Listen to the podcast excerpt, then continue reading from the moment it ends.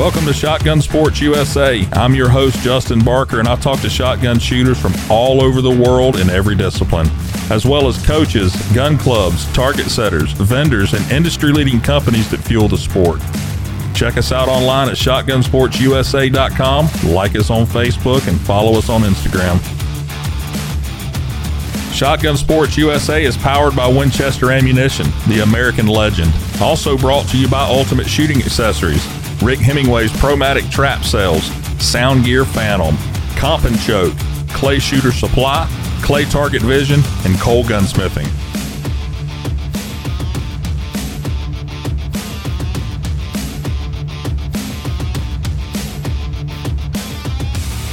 My guest on the show is one of the guys who brings the sport to life through photo and video. He has traveled around the world capturing a lot of what you see online and in print advertising. His work outside of Clay Target Sports has been showcased on some of the largest networks we all watch today. He also has an idea for a way to bring clay target shooting back to TV. He talks about how to make it interesting, profitable, and fun, not just for the pro shooters, but for everyone. Please welcome to the show, Thaddius Bedford.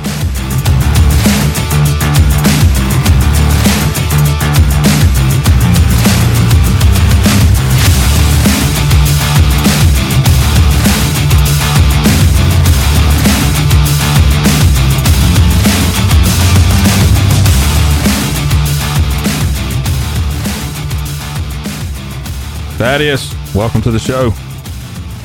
Justin, good to talk to you. It's uh, it's good to be here. Yeah, I'm actually surprised you had a break to come on with me. Every time I talk to you, I don't care where it's at, it seems you're always somewhere doing something. Yes, I uh, I have a propensity for being on the road. I'm I'm kind of a, a road junkie. Um, I, I spend, oh my goodness, the past ten years have been a whirlwind. whirlwind. Fifty four countries in in ten years has been a lot. 54 countries. That is amazing. 54 countries in 10 years. It's been it's been nonstop, you know, road dogging it. Um, it uh, you know, I, I it's been fantastic. Don't get me wrong, but I get years like this one after I've been on the road a lot, and I, you know, I think last year and the year before were busy travel years, and this year's been like I, I haven't had a year like like this year ever. Um, I, have been home since since April 15th. I've been home no more than four days at a time um, between trips, and so I've been home right now for a week and a half or a week somewhere around there from the Grand American, and that's the longest time frame I've been in my home all summer long. Wow. So yeah, it's been it's been crazy. Um, it's been good, but just I don't like. And normally I like to be home for a week or two and then be gone again. Yeah this this whole thing with being gone for that long at one time is is insanity. yeah. Well, any of you listening out there, uh, if you've been to a larger tournament, a regional, national event, world event, in any discipline for that matter, there's a good possibility that you've seen this guy somewhere on the property, and that's how I met you, Thaddius. Is you know after talking to you for years uh, at these shoots, I mean, I just figured you know let's get together and do one of these things, and and what you do for the clay target shooting industry is something that you started later on in your career, from what I understand. Is that right? Yes, that's true. I yeah. uh, I I spent. I mean, my goodness, I didn't start doing this stuff until I want to say, my goodness, it was um, almost right around 13 years ago is when I started doing the stuff for clay shooting. Um, and it started out with uh, with Judy Morris at uh, she was the manager of our uh, NSCA's uh, USA Sporting Clays team. Right. I have to be careful how they say it because somewhere along the way there was a, a, you know they had to change the name because it conflicted with USA Shooting's team, which I also do photography for and filming for. I'm currently contracted by USA Shooting to cover four of their world events, two of them being quota events um, the the World Championships and the Cat Games, and then I was at the was at their um, their selection match back in January where they select the team for for the the competition team for the year, and then I was also at Lonato for the World Cup. So it uh, it it that that's been good, but I got started with Judy Morris, and and she hired me for one event, the Grand Prix, and it was at the um, South Florida shooting. I think South Florida is the name of that club. It's South Florida yeah. shooting center. Yeah, South Florida. Um, That's what they call it. And so, yeah, and so, um, so anyways, that was the first event, Sporting Clays. I had never heard of it before, and I got hired to do that. And so I'm like, okay, this is interesting. I'm it's like golf with guns. This is kind of cool. Yeah. And I like to shoot. I'm not a competition shooter, but I, I grew up shooting guns, handguns, rifles. You know, I've always had guns, and so this was something that I I I thought it was fascinating to me at the time to go do this and, and to go around these courses and see everybody shooting shotguns like this. And every year since then, it's just grown and grown and grown. Um, I've gotten commercial clients. You know, my commercial clients range. I, I can't I can't say specifically who I'm contracted with right now, but my clients have been you know Winchester Ammunition, uh, Federal Ammunition, Fiocchi Aguila. I've done stuff you know with Krieghoff, with uh, Promatic, um, Beretta. You know, pretty much just about any any of the companies that you see at the National Shooting Complex um, in the stores there, I have probably done business with 90% of them at one point or another on the, the on the advertising commercial still photography or video side of things. I do a lot of stuff with the clubs and doing this past year, um, Rick Hemingway hired me to, to come to the US Open and do the photographs and make them available for everybody um, through through his website, but also to to put together a video and do some other things. Um, so I, have been working with you know different club owners at different times. I do a lot of work with Clay Shooting USA. Um, you know all you know oh, since the U.S. Open, every event I've been to um, has been put up on Clay Shooting USA's Facebook page. There's a link there to a gallery of photos for each of those events. So the U.S. Open, the Georgia State, the uh, goodness, I'm trying to think of uh, what did I go to after that? The World Task. You went North Central um, Regional too. Yep, North Central, and then and then I'll be at Southeast, and I was also at the Grand American.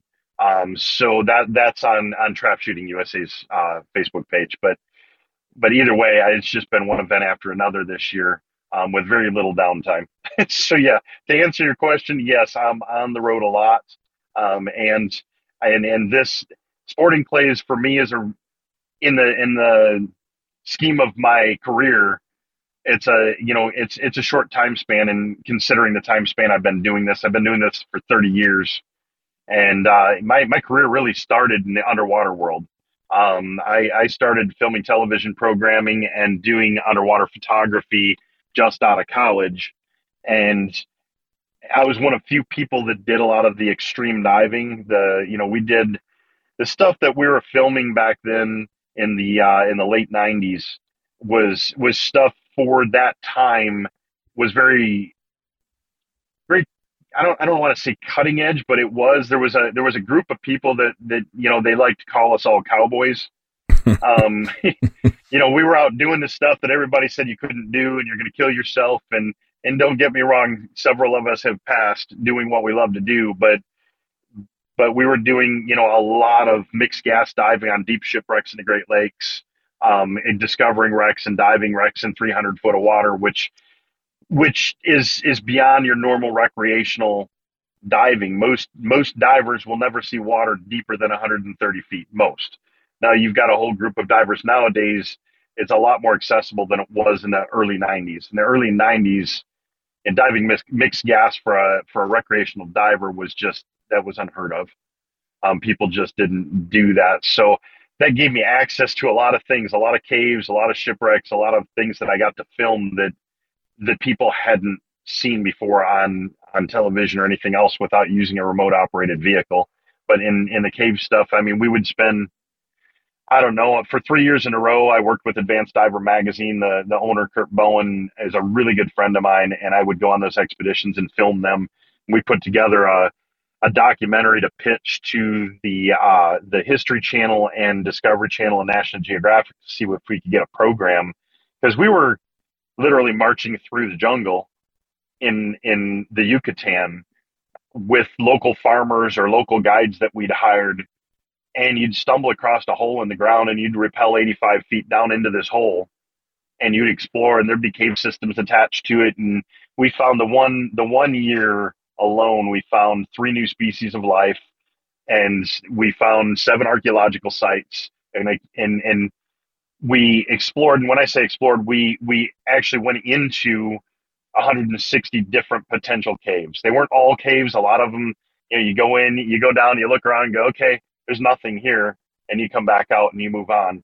But there were several of them that that went considerable distance, and we found skeletons and and just all kinds of pottery, different things dating back to to the Mayans when they were there thousands of years ago.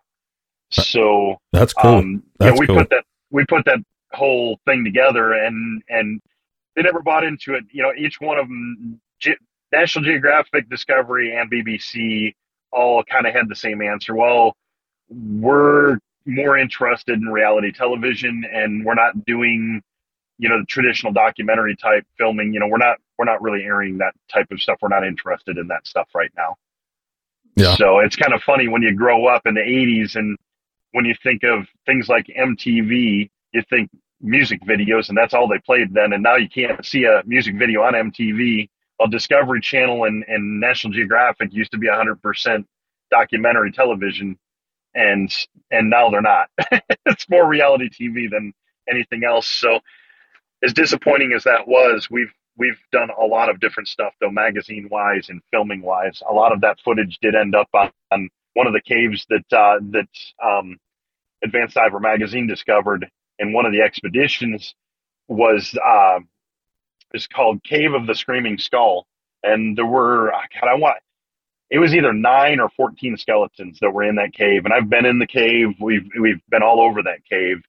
Um, I've filmed all over in that cave, but uh, National Geographic came and did a special on that cave, and they worked with INAH, which is the Mexican Archaeological Society, and they pulled all the skeletons out and they studied them and, and, and carbon dated the skeletons. And it's the first time the Mexican government has ever been able to prove without uh, without any question that they were actually sacrificing the Mayans were actually sacrificing human human beings by scalping them. And uh, so one of the skeletons actually had the knife marks in the skull where they they they scalped them which I thought was absolutely fascinating. It was such a neat thing to be a part of all of that. Yeah, for sure. What about the fish? I know you swam around with some big fish. What's what's the biggest fish you've been around? Oh goodness, the the I, I would say that the largest fish that I've ever been in the water with is probably a 12 foot, 900 pound sturgeon in the in the Columbia River. Um, filming while we were filming Outdoor America. I spent 17 years field producing, filming um, programming for the Outdoor Channel through Wolf Creek Productions, and uh, and that's probably the the heaviest, biggest fish. Now, there's been several times when I've been in the water with with large sharks, um, not that heavy, but um, I, I filmed a lot of stuff in the Bahamas with sharks. Uh, and so that was fun and dolphins and, and all kinds of fun stuff there and all kinds of reef fish. But fishing, we we're filming Outdoor America um, and we spent, I can't even remember, we spent probably two weeks in Costa Rica offshore fishing. And we filmed several programs while we were there. One of them we ended up getting a Golden Moose Award for, which is the the best um, under there. What I'm trying to remember, best fishing footage of the year for the Outdoor Channel. And I was in the water with sailfish and marlin, and I was in the water with a with a 600 pound black marlin that it was like it was like sw- swimming when it came past me it was like a volkswagen swimming by with a three or four foot long sword off its nose. It was a, a real a completely surreal experience. Yeah you watch this thing come by and go you have got to be kidding me. I mean what am i doing in the water with this thing? Um, but the the sailfish were always a, a tense thing because they swim 85 miles an hour and I would get in the water, and the only instructions I had for the boat captain was don't let that fish get behind me. Um, because if if the fish is swimming 85 miles an hour and they're using 50 or 60 pound test line, and that line's ripping through the water at 85 miles an hour, it'll cut me in half. So I have to be behind the fish. But man, the coolest the coolest thing piece of footage I think I've ever shot was out there. We I I had we hadn't seen a fish we hadn't seen any sailfish in like four hours. And we get into this pod of spinner dolphin, and there were probably a couple thousand of them. They were everywhere you could see. And so we got out in front of the pod, and I rolled off the back of the boat. They pulled all the lines in, rolled off the back of the boat, cleaned the camera off from the bubbles on the lens, turned around. I'm like, where'd all the where'd all the dolphin go? That's weird. And I look down, and there are two sailfish ten feet from me.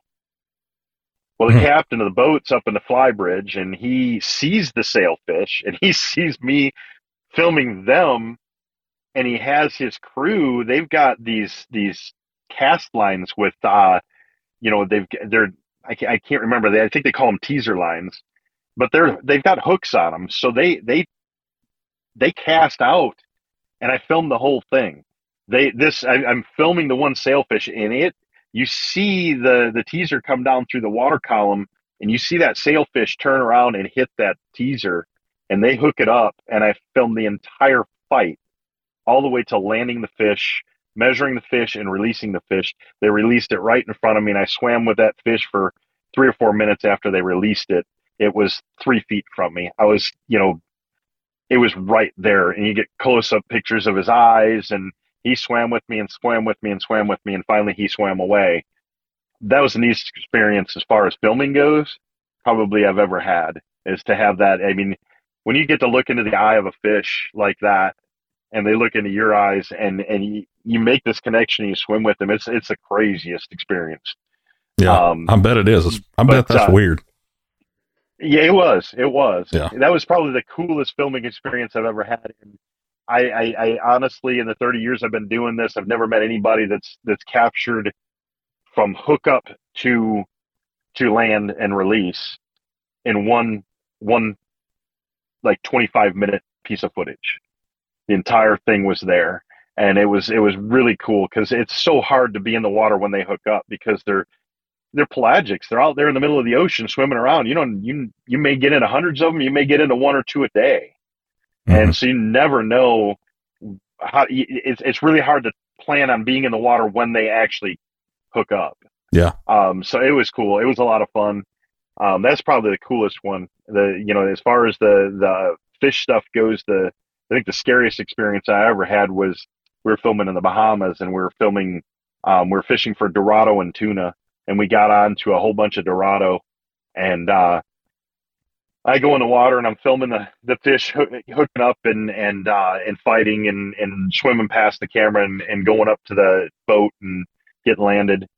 And uh, in a in a relatively short, and I say a relatively short, and probably a 20 minute period of time, started seeing some bronze whaler sharks. And bronze whalers are are kind of like they're kind of like piranha. They're not big sharks, just like piranha aren't big fish, but when they start getting together in groups in large groups and schools of them they get really dangerous. They they will like literally eat human beings and they've been known to do that in groups. Um, so as i'm as i'm filming them fishing and you've got fish fighting which is just attracting more and more attention it's uh i'm looking around going oh boy this doesn't you know this I, I ought to get out of here. So I had a, a, buddy of mine jump in the water with a broomstick, and he's like, I don't know what I'm going to do with the broomstick. I said, just if they get too close to me, just tap them with the broomstick. And he did, and, and it spooked the one off that was like right down my by my fins. And he's like, I can't believe that works. Well, that gave me enough, uh, I guess, um, courage to stay a little longer than I should have. And uh, by the time we got out of the water, I didn't know if we were going to get out of the water safely because there was there was probably between 30 and 50 bronze whalers swimming around and we couldn't get a fish to the boat without having it get eaten by one of them. As far as like you'd hook up a dorado and, and they'd have it they'd chomp it before before we could get get it up to the boat. So you know we climb out of the out of out of the water onto the boat and i'm just like that was dicey.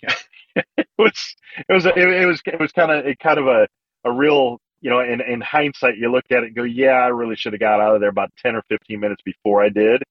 That's not going to happen again. I don't, I don't like that. Got, that was a real anxious few minutes transitioning from being in the water, getting back to the boat and getting out of the water, knowing that there was nobody behind you to watch your back because they'd come up and nip at your fins. Yeah, I'm out on that. Way out on that. I, I like the I like the work that you did with the Baja 1000 and the 500. That's that's more that's more me. That's uh I, I, love racing. I love filming racing, IMSA racing. I've done some filming of IMSA racing for uh, for BMW North America. A friend of mine, he uh, he runs. Uh, I don't know if he runs it, but he's pretty high up in the M program with the with their their production race car.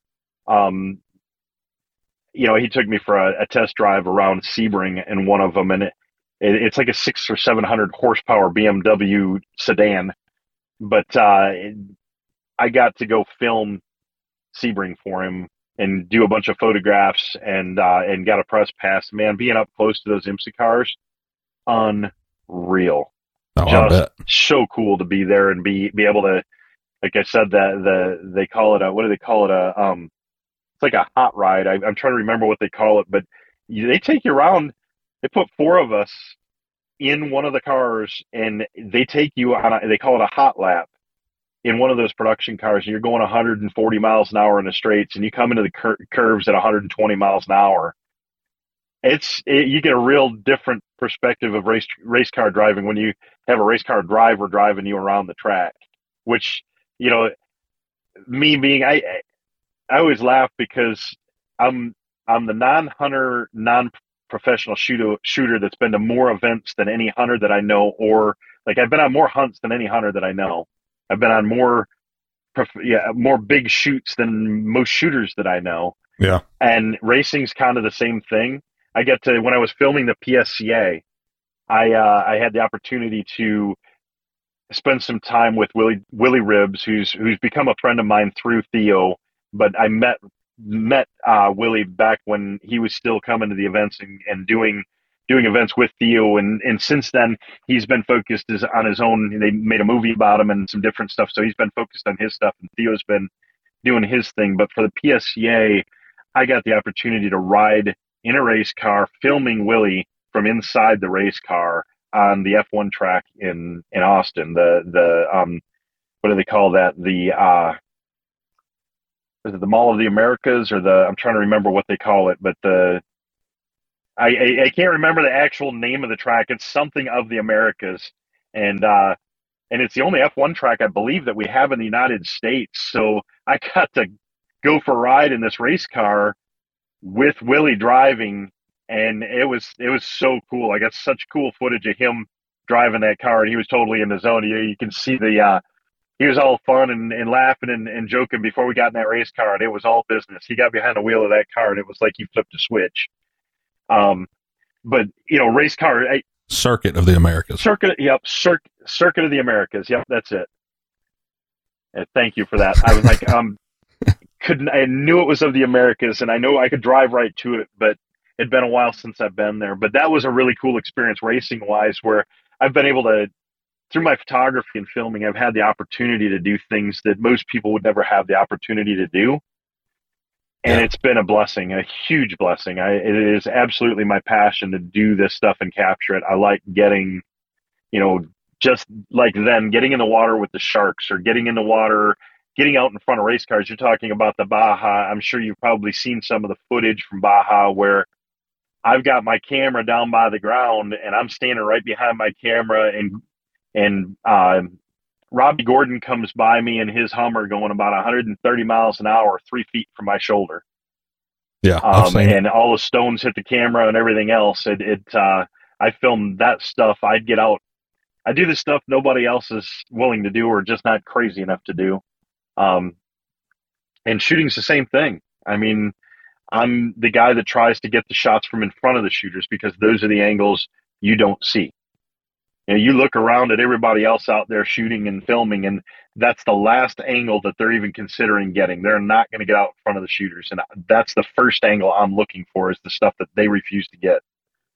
They're not willing to take the risk, and and I am. I'm surprised you hadn't been shot yet.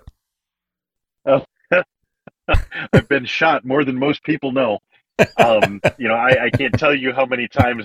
I, this this here's here's another good story for you.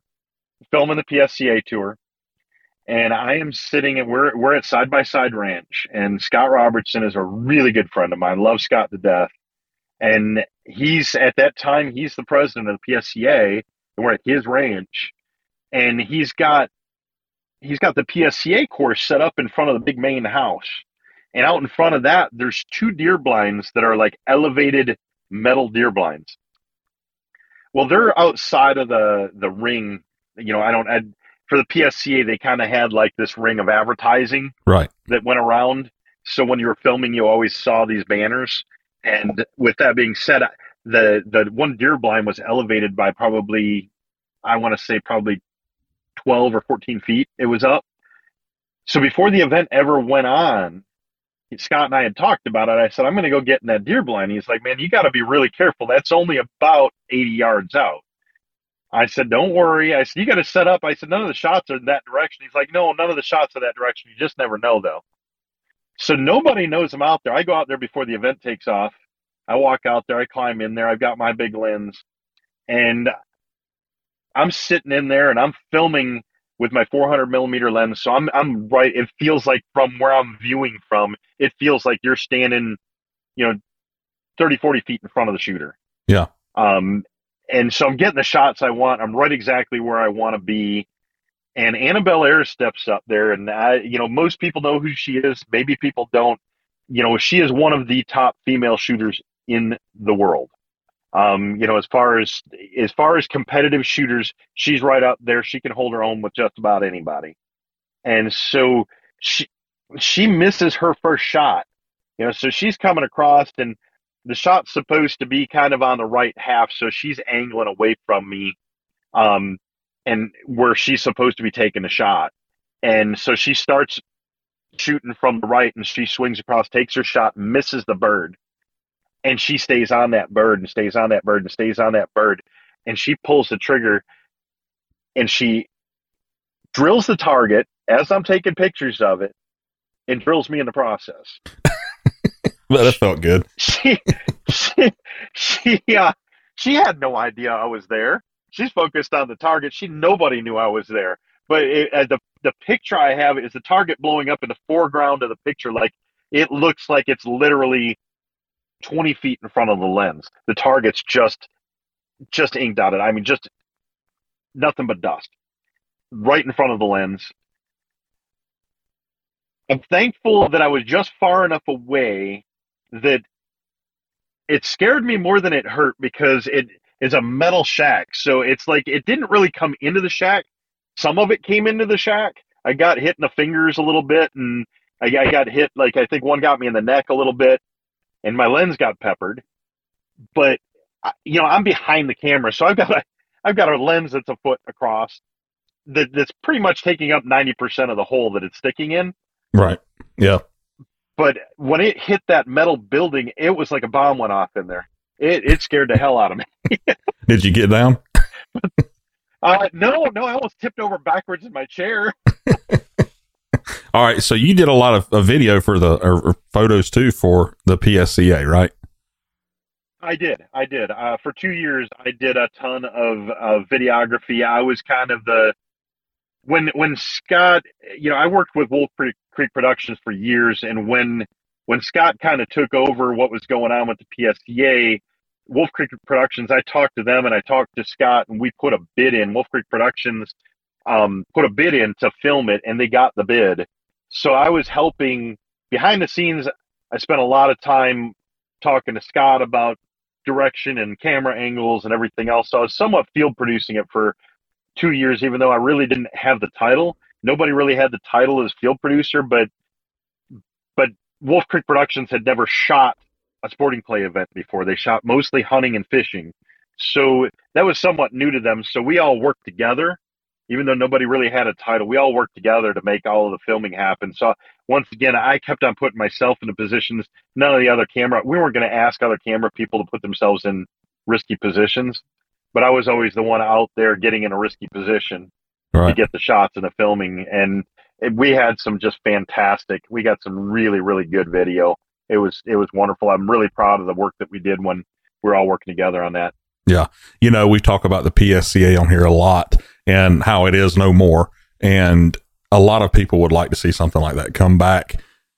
Since you're in this side of things, you know, everybody's always said, well, they don't need to put it on TV, they need to put it on YouTube because it's free.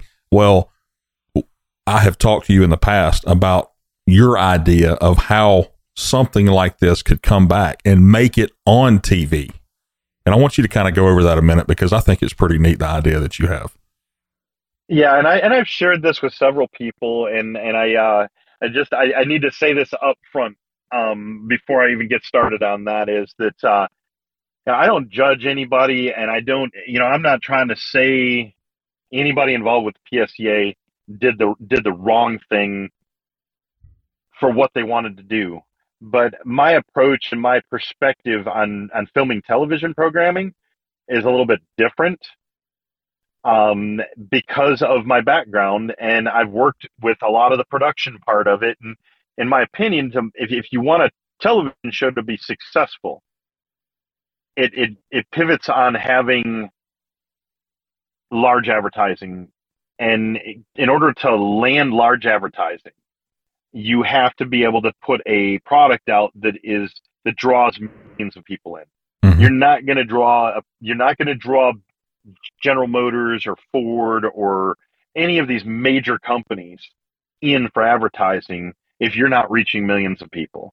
Right. Um, if you're reaching 30,000 people then then they're not never going to spend the money on it. They just won't um, There's not enough reach.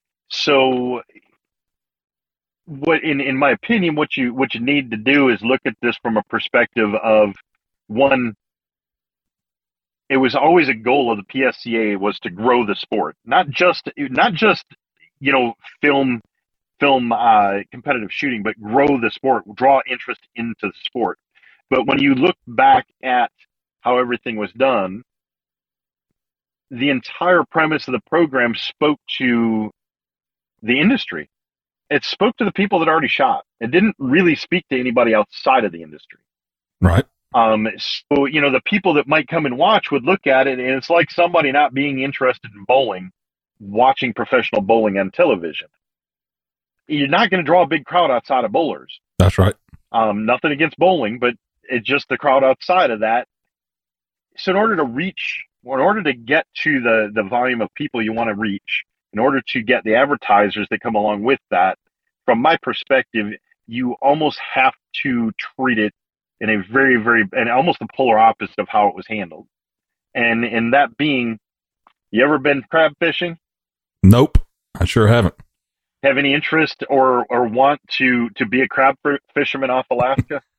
I have no desire at all. Okay. I, watch most it though. People, most people I know don't, but just about everybody I know has watched The Deadliest Catch, and you know most people. It's The Deadliest Catch was a was a, a strange phenomenon because they became one of the most watched television programs in the world, and and none of the people that were watching it have any interest in crab fishing but they come back for they people come back because they they they have an attachment or an association with one of the characters, typically, or one of the boats and the crew, or they're waiting for something bad to happen. Like, you know, this guy, this guy's going to kill himself. That boat's going to sink.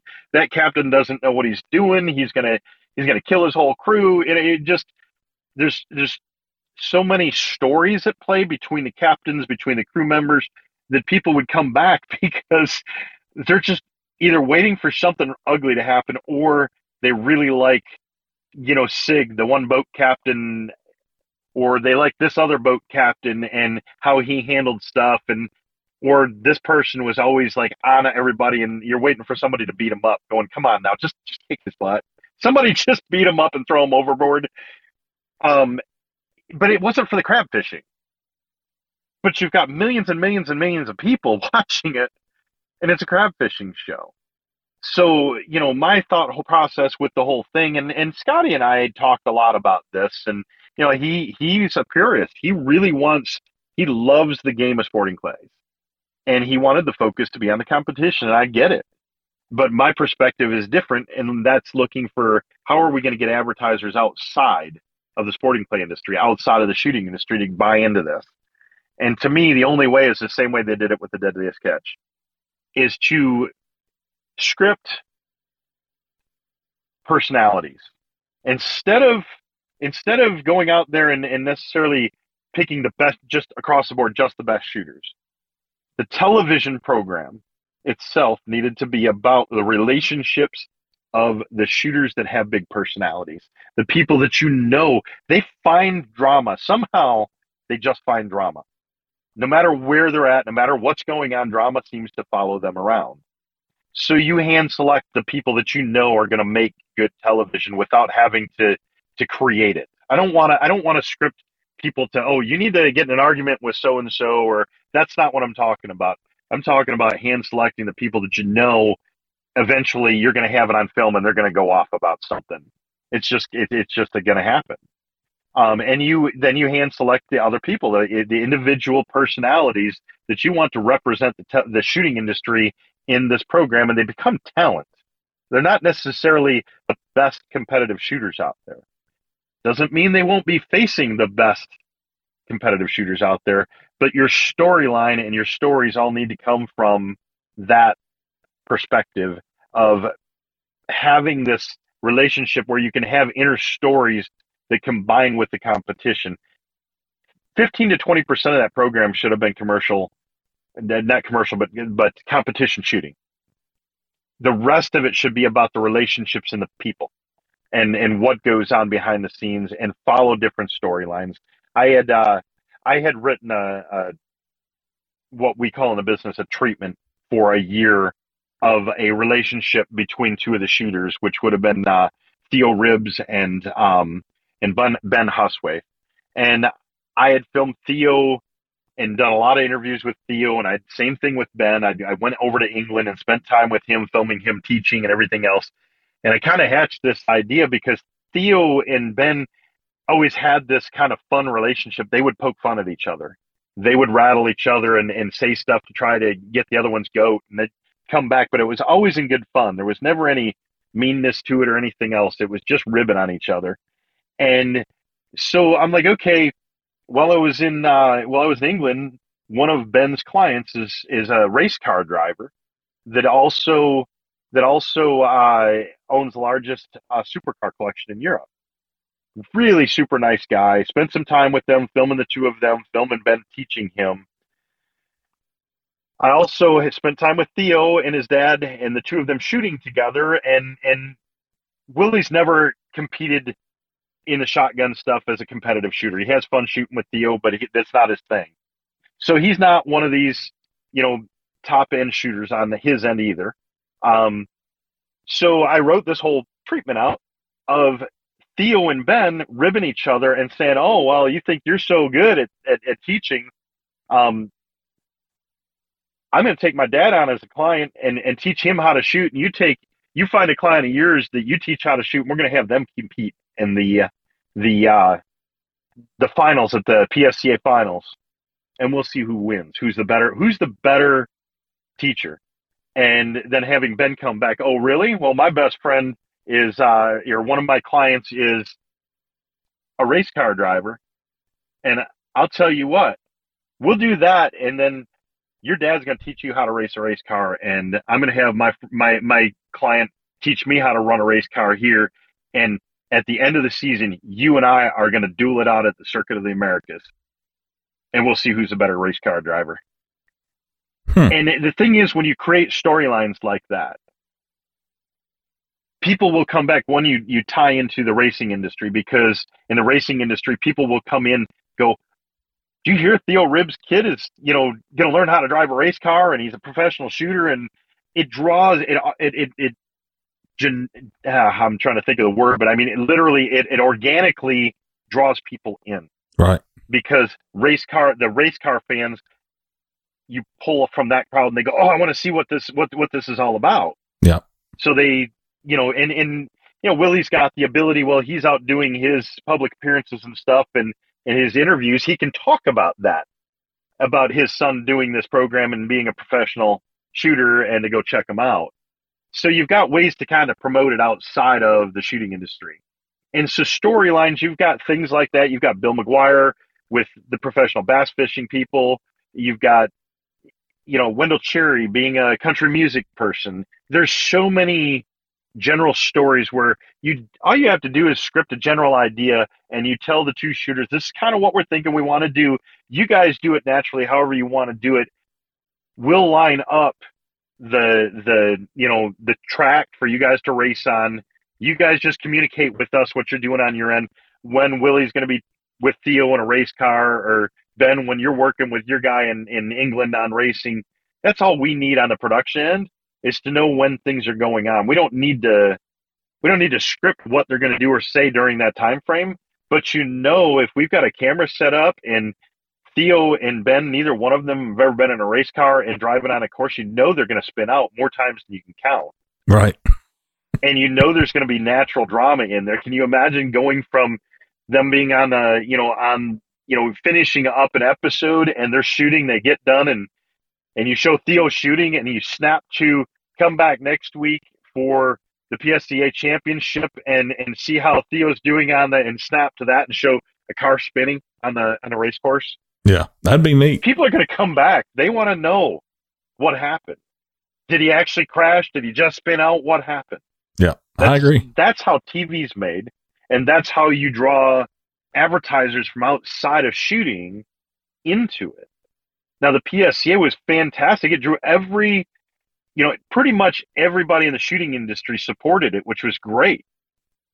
But we didn't get any money from outside of that. And in order for it to be effective as a television show, you can't have one or two individuals putting all of the cash in and losing money every year and expect them to stick around. Yeah. Yeah. You know, the the shooting industry as a whole can't support the budget that's required to film one PGA event. And I use PGA because once again, golf is one of those things. You know a lot of people that do it, but how many pro golfers do you know? Personally, I only know one. I don't know any. I, you know, I've I've met one and I've become friends with them. Other than that, I don't know. You know, most people have never even met a professional golfer. Yeah. But they spend millions and millions of dollars to put on the the U.S. Open PGA event or any one of the PGA Tour events. They've got 50 cameras on site. They've got a satellite truck. They've got cameras, you know, slow motion cameras, cameras that are designed to follow the golf ball in the air. They've got the production alone costs an absolute fortune, and they get all the advertising to cover it. Mm-hmm. They got millions of viewers. So are you? You can get advertising like that. Are you saying that you? So the best shooters aren't necessarily the ones that would be right for this show. It it could be the one of the worst shooters. Well, you tell you tell me. You tell me. Are and, and I'm, I'm, I'm not being a smartass. I'm just literally personality wise. Yeah.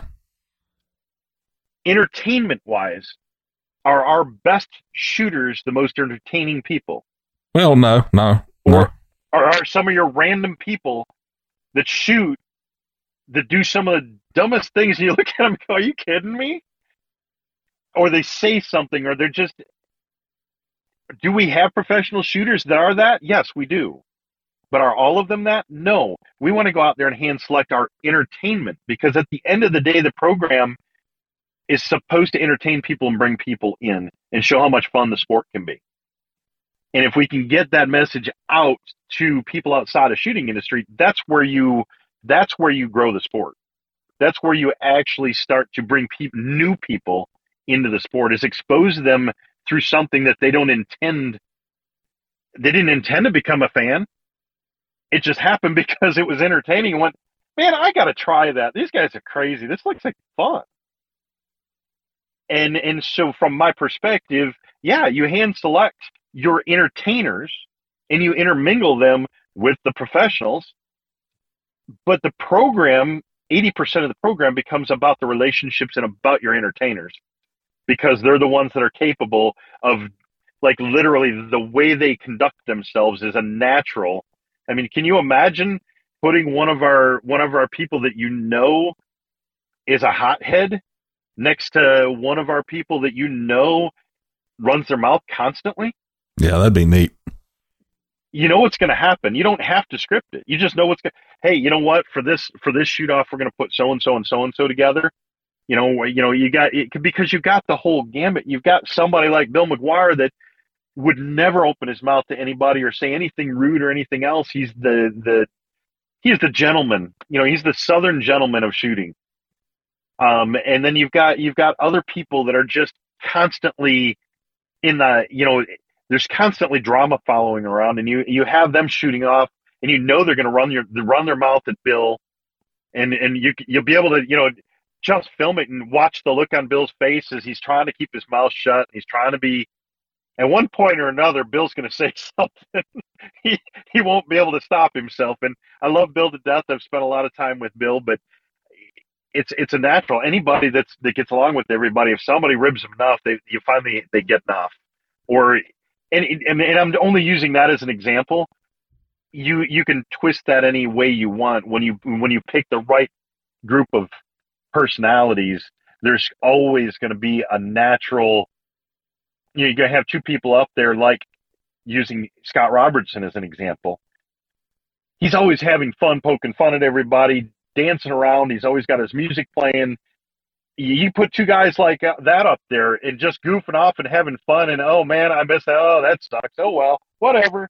And you know, you mix those in with people. There's there's always personalities if you choose the right personalities. And once again, you mix them in with the guys that are super competitive, that are our pros, that that you wouldn't necessarily ask in to be part of the the entertainment factor of it, but they're still there and they're good shooters, and you don't want to lose them. You intermingle them with all of the, these characters, and you just you get a, a good mix where people are going to come back because they don't know what's going to happen next. And when you start grabbing sub stories outside of the shooting, and you know when I when I was doing the PSCA stuff, my goal was to go film like I filmed Desiree in Alaska, and we went to the club she started shooting at, and we went fishing. She and Zach we went out onto the oh goodness, we were on the Russian River and we went up into into Denali Park and filmed on a river up there. We went jet boating back into this river, and yeah, there the the the guy that owned the boat, turn you know, he he opens the seat up. We get where we're going. He opens the seat up and he hands each one of us an AR, and he says, "Just in case." And and and you're looking at him going, "What's that supposed to mean?" He goes, "No, seriously. If a, a grizzly bear comes out and he wants that fish worse than you, leave the fish and get away from him. And if he still comes at you, you got to do something. yeah. So we all fish with yeah. ARs over our shoulders the entire time. it was it was the point being is it, it's always an adventure of some type or another, and these shooters have adventurous lives outside of the shooting. And, in drawing people in with all of that, there are different ways to do it. You go profile somebody and spend time with them doing stuff like that. Once again, your viewers are going to have a relationship with the the people on the program, whether they want to or not. They're either going to love them or they're going to hate them, and they're going to want to see them fail or they're going to want to see them succeed. And so that's that's where you get, like I said, all of these people from outside the shooting industry. To me, to show it in a fun, safe manner where everybody's enjoying it and, and you have got some natural drama going on, whether it be with race cars or you know, Bill out on the river fishing and and and having somebody else fishing and, and them competing against each other for bass or whatever, you can create so many little side stories that pull people from outside of the industry in. Yeah, I like the idea for sure. Now, would the talent get um, paid? Is that a way for them to make money? Well, that that is what you hope eventually to be at is where everybody should get paid. The producers should get paid. The the problem the problem is is you've got to get over that hump. If you do the right programming and go to the right network, they'll find the advertisers for you if it's a solid platform that you can work with. Or you've got to do like what the PSCA had to do is they had to go out and they bought the airtime. They had to reach out and get all the advertisers. Well, if you've got to do that and you're not getting at least a million viewers, you're not going to land any of these big advertisers outside of the shooting industry and and you're not going to get the viewership that you need.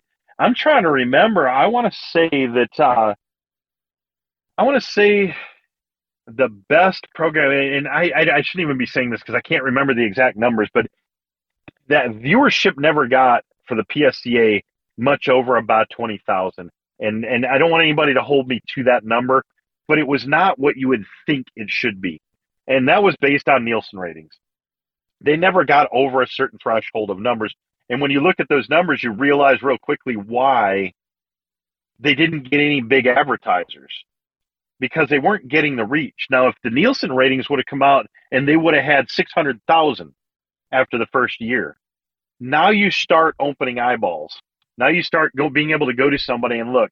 We've got their first season out. we've got six hundred thousand eyeballs on this program, and we're getting stronger every single program. We're getting more and more viewers. Yeah. Now you've got something to go sell to these advertisers. But if you if you're only looking at numbers, you know, even less than forty or fifty thousand, the big advertisers, it's not worth their money. They're not going to spend it. and so, you know, to to have the gift of having a couple of individuals invest the amount of money that they invested into all of this to create the PSCA to make it all happen yeah, I almost have to have that to start with if you're going to go out and sell your own advertising. But you have to approach it from a business perspective and not from a competition perspective because you you lose the ability to reach viewership if you uh, if you approach it strictly in a in a you know passionate about my sport and this is a hundred percent pure sporting clays and we're going to film this and then and, and tell the story of these professional shooters and their stories and you don't focus on any kind of entertainment. It's we don't have enough people in this industry to organ- organically grow it with that outside of the industry. Yeah. I like that idea for sure. And i'm sure somebody out there would be interested in getting getting it going you know i hope they do i mean there's and like i said i am not you, you could introduce as you went as you got a following as you got a viewership, you could down the road do it the way they wanted to do the PSCA tour, mm-hmm. which is have it be the best of the best. But to me, for a TV show specifically, to be able to grow it outside of the industry, it's got to be entertaining to people. Like I said, I mean, a perfect example is, is Deadliest Catch, and and it, nobody was interested in crab fishing. They were more way more interested in what was going to happen and who was going to get in a fight with who and you know all of the drama that went on. And like i said a lot of that just happens naturally. Yeah i don't know that anyone ever cared how many crabs they caught. No i know. I, nobody that i know ever cared about yeah. i knew people that loved particular captains or particular crews or came back just to, because they knew that this particular crew was all absolutely they they knew something bad was going to happen because the crew was that you know they're just waiting for somebody to do something stupid. Yeah, and they were full of you know they had particular crews that had had people on them that that you just knew was gonna they were gonna do something dumb and something bad was gonna happen. Mm-hmm. Um, and and shooting's the same thing, and not not on the life threatening side of things, but more on the there are you know that there are certain people out there that you give them two or three events and things are tight or pressure's high, they're going to do something stupid. You just know they're going to do it. And there's just no getting around it. They're going to run their mouth. They're going to do something stupid. Somebody's going to lose their temper. And, and it's not, you know, once again, it's not about dying, which that was one of the draws with, with Deadliest Catch was, is somebody going to drown today? Is somebody going to get washed off the deck because they're doing something stupid? Here, it's the drama of the arguments and who's going to win. You know, there's big money on the line and and things like that. But it that you you you script in with the storylines with these people's lives that are natural. The racing thing with Theo, the racing thing with Ben, that's a natural natural occurring thing without the television show. They're still doing that stuff. Um, you know, the fishing with with Bill McGuire, the you know, I, I, mean, heck, so many of them have interest in racing. So many of them have interests in fishing. So there are so many people that they do the offshore fishing. You get in a, you get Bill McGuire arguing with somebody. Several of the, I'm trying to think of some of the Florida guys that that do a lot of offshore fishing or you know, ocean fishing. Hey, get Bill McGuire and one of them in an argument over what what's better, you know, river river and bass fishing or saltwater fishing, and you know, you play that off each other. It, it, just there's so many interesting things that you can draw people from outside of the industry in that you just have to you've got to sit down and think about it and, and create it and and then build the build the crew that you want to do it with. That's a great idea. I like it for sure. I know I have said that a few times, but I like it. When uh, when you think about some of the more successful shows that you see out there right now, I don't know if you've ever seen a program called Mountain Men. It's either on Discovery or um, the History Channel or one of those. but the general concept is the same thing. A buddy of mine produces that, and you know, he and I have had conversations about all of this, and he's he's a fantastic producer. He's been doing it forever for for a lot of the big networks, and that's the stuff that they do. It's the same thing. It's stories. You're following different people in their lives, and eventually their lives come into contact with each other. With which with the PSCA, it's the actual competitions is where these people actually come into contact with each other. But their lives are dramatic outside of that. And you know, there's your storylines. You just pull them together and create storylines out of that, and make sure you've got enough to to fill a program or fill a, a season. I, I was going to say you're one of the only photographers in the sport. You're not the only one, but you're one of the only ones. And the photos that we see online are, you know, yours or someone else's. Where can we see all your work published, including some videos that you've done? Uh, you can go to my website, um, and there are links on my website. My website needs some work, but if you go to the links, I have SmugMug links on my website, and I also have links to my video stuff, which is also on YouTube. Um, there's a bunch of my video stuff on YouTube, some of my Baja racing, some of the underwater stuff. Um, I, am I'm, I'm trying to remember how much the shooting stuff is on on the video side. Um, but my website is is Liquid Image Inc. So L I Q U I D I M A G E I N C dot com. Uh, there's links to all of it there. We'll put all um, that in the um, show notes. Like I said, okay, no problem. And then also you can go to my YouTube page or you can link to my YouTube page from my website, both. If you just search out myself or Liquid Image Inc., you'll find me on YouTube. Um, so that's where you can go for a lot of that stuff. And uh, and other than that, if you go to for the for shooting events and the stuff that I've been covering in the shooting industry, um, Stacy Stevens at Clay Shooting USA and Trap Shooting USA is posting links to my SmugMug galleries from each of the events that I've been to. So after an event, you will see a posting on on their Facebook pages. So if you go to Clay Shooting USA's Facebook page after like right after the U.S. Open, within three days, we had that gallery up and available. You could click the link on their Facebook page, and it would take you to my SmugMug gallery, which had almost 2,000 photographs in it from the event. Um, we also had Rick Hemingway help putting that out there also. Um, as far as he had brought me in to take pictures for the club, so they had a link on the club page also. Big Red Oak has done the same thing with the Georgia State. Um, for the North Central Regional, they actually they reached out to to uh, to Score uh, was it Score Chaser, and um, and they uh, Score Chaser sent a text out with a link to I everybody saw that. I saw that, that attended the North Central. So there was a link to that, so you can go see those. That's another way that you can get access to the galleries. We're trying to through the magazines. We're trying to promote that so people. So many of my images don't get seen by anybody because I'm being paid to be there for somebody else, and they're not. They're not they don't want to just give it to everybody, if you know what I'm saying. Mm-hmm. But we we found a way around that, working with the clubs and working with uh, with the magazines to to really make all of that accessible to everybody out there. Most of the photos that you take, like you said, you're doing it for some companies, so they're, they're they've hired you to go out there, or you've got all the the we call them pro shooters, the guys that are always at the top. They're always getting their picture made. Yep. What if you just have the old regular guys out here that want their picture taken? What do they have to do to get your attention? First of all, I would highly suggest they do what a lot of people in sporting clays forget to do when they're at these big tournaments. Look like you're having fun. Go out there and have a good time. Smile, slap five, enjoy yourself, have fun because that as a photographer, besides the the professional shooters that I have to get, when I'm driving around the course, if I see a, a, a squad that's having a good time, I'll stop and take pictures of them because those are the inviting pictures we like to have in the magazines. Those are the inviting pictures for me as a photographer. I want to capture their cover material. As much as any one of these pro shooters is cover material for any particular event, the people that turn around after they shoot their first, they shoot, they, they straight their first station and they turn around and they're dancing around, jumping up and down, and they're just super excited and everybody's excited for them.